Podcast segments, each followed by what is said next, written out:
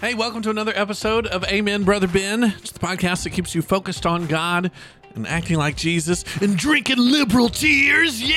No, that's not what we're talking about. I know, I know. Some of you like that, and I do have a taste for them myself, but we're not talking politics. We're talking about what happens when you mesh Christianity with the ways of the world and how the world is progressing. Well, if you, you do that, you lose everything that's Christian.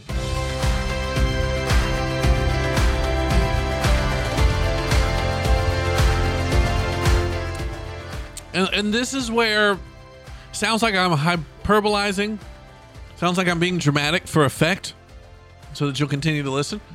Um, but I'm I'm I'm serious. When you when you try to make Christianity quote fingers progressive and line up with progressive um, current left wing ideologies and um, basically the popular notions of the world today, you lose the essence of Christianity. Not saying that if you're a liberal or you know consider yourself left wing that you can't be a Christian. And in fact, there are some things I admitted in my sermon about this on Sunday that uh, li- that progressives, liberals, whatever, tend to do pretty well.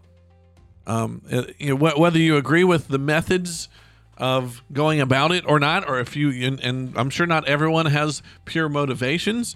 Uh, the reality is they they think about poverty, they think about racial uh, equality, uh, they they get some things right that they kind of do better than conservative churches. Now, again, me as as someone, I, I, have different ideas for maybe what it means and what how we get to some of these same ends. Um, but sometimes progressives get it right because Jesus was not progressive and he wasn't conservative either. No political party has a um, has a, a claim to Jesus because he's not joining either one of these teams right? He's like, come on, I'm, I do not want to. You join me, and that's what we should be doing. Whether we lean left or we lean right, we should be conforming ourselves to the image and the teachings and the ways of Christ, and not conforming Christ to whatever uh, political team we want to represent. And so we've been talking this week about progressive Christianity, this dangerous fake news um, that has popped up and tries to mesh Christianity with with the the left wing culture. And today, I want to give you proof that when you do that, you lose the essence of Christianity.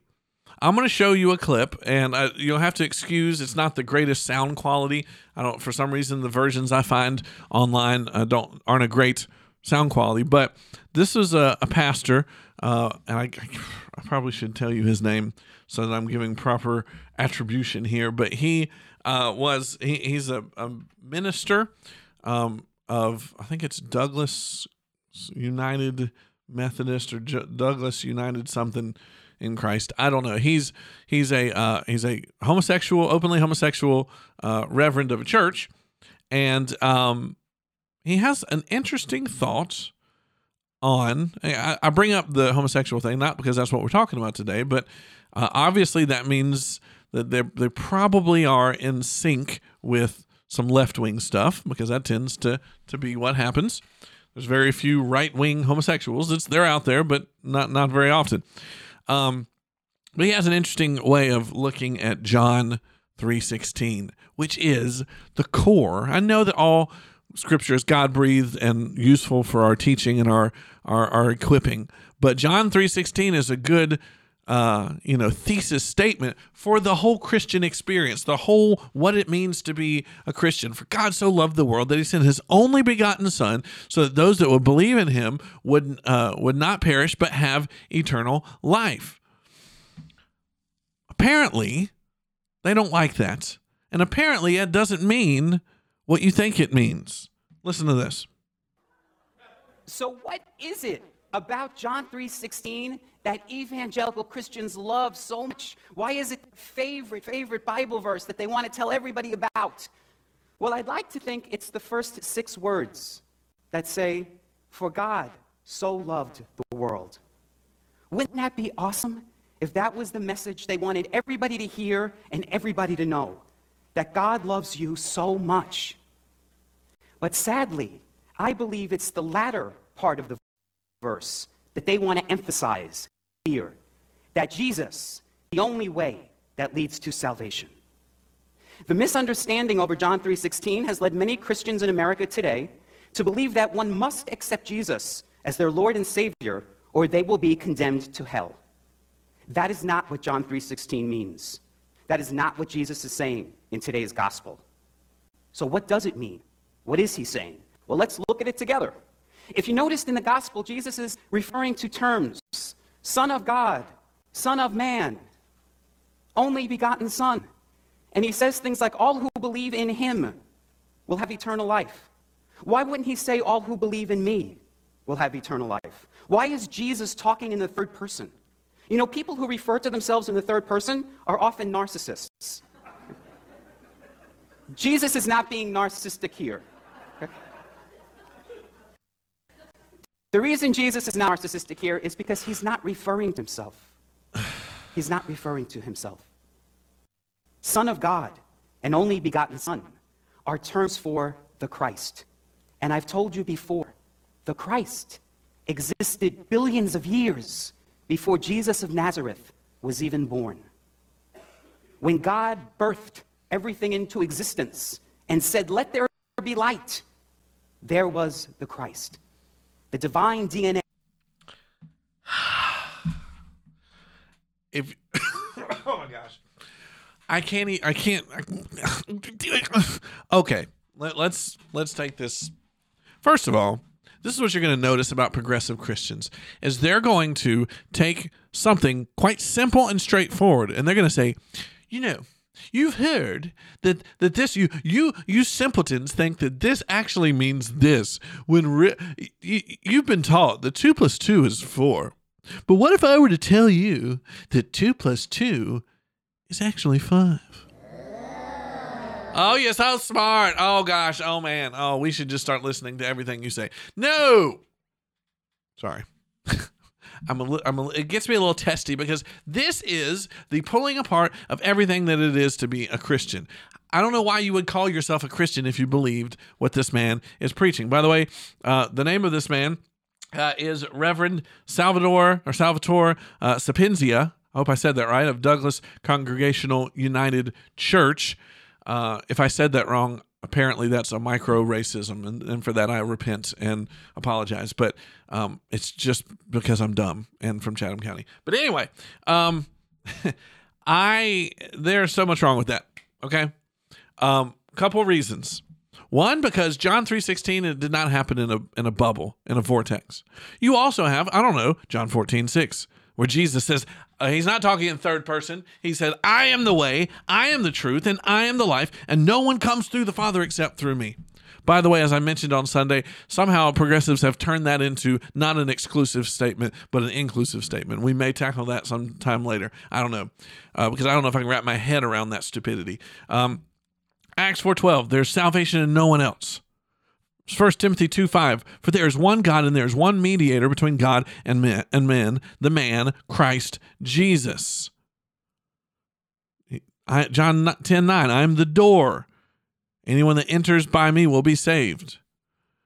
Romans 10 9, if you confess with your mouth that Jesus is Lord and believe in your heart that God raised him from the dead, you will be saved. There's no way to get around this. This is Christianity. And for some reason, progressive Christians do not like this. And it's because they don't want you to be real Christians. They want you to do Christiany things and make yourself feel good about it. But what, the heart of Christianity is not going to church. The heart of Christianity is not uh, the do's and the don'ts. The heart of Christianity is this that God is holy, you are not. And Jesus made a way for us to get back to him. That Jesus is is the way, the truth, and the life, and his the atonement of his blood on the cross is what bought us back into good graces with our heavenly Father. They do not like that whole system. They do not like that whole situation. You can go back and listen to my sermon. I talk more about why they don't like the atonement. But do you see the weak uh, straw man going on in, in this guy's argument in, in this clip that we just listened to? He's he, listen to him. He says, often people that speak to them speak uh, about themselves in the third person um, are narcissists. it's true. Like that would be that would be you know a narcissistic thing to do sometimes. But that does not mean that when Jesus does it, he's not talking about himself. Jesus is absolutely talking about himself. And there's other parts of the Bible where he refers to himself in the third person because he is referring to prophecies about himself. He's trying to teach his disciples and help them to understand who he is. And so there's lots of times where Jesus may speak in third person or may speak in parables or riddles um, for what for his own. I don't know why. Oh, I don't know why. That does, but just because I, I can't explain it doesn't mean it didn't happen and it's not true. And so it is. It is a flimsy straw man to say, well, Jesus wasn't being a narcissist.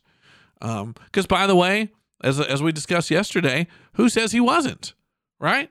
Because apparently, according to y'all, Jesus was a racist. Why couldn't he be a narcissist? Narcissist. So, I don't know if this is an, any good at all. I'm, I'm kind of rambling this morning, so I hope that you find this uh, helpful. Uh, my my point in doing all this is because there is a um, there's a dangerous reworking of the Christian faith, and we have to be ready we have to know what the Word of God says is true. We have to have a personal relationship with Jesus Christ.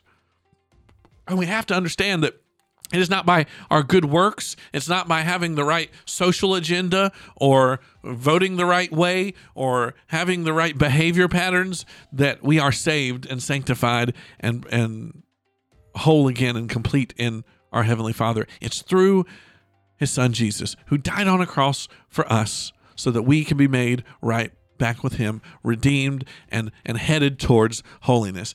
That's what it's all about. And if you miss that, you miss Jesus.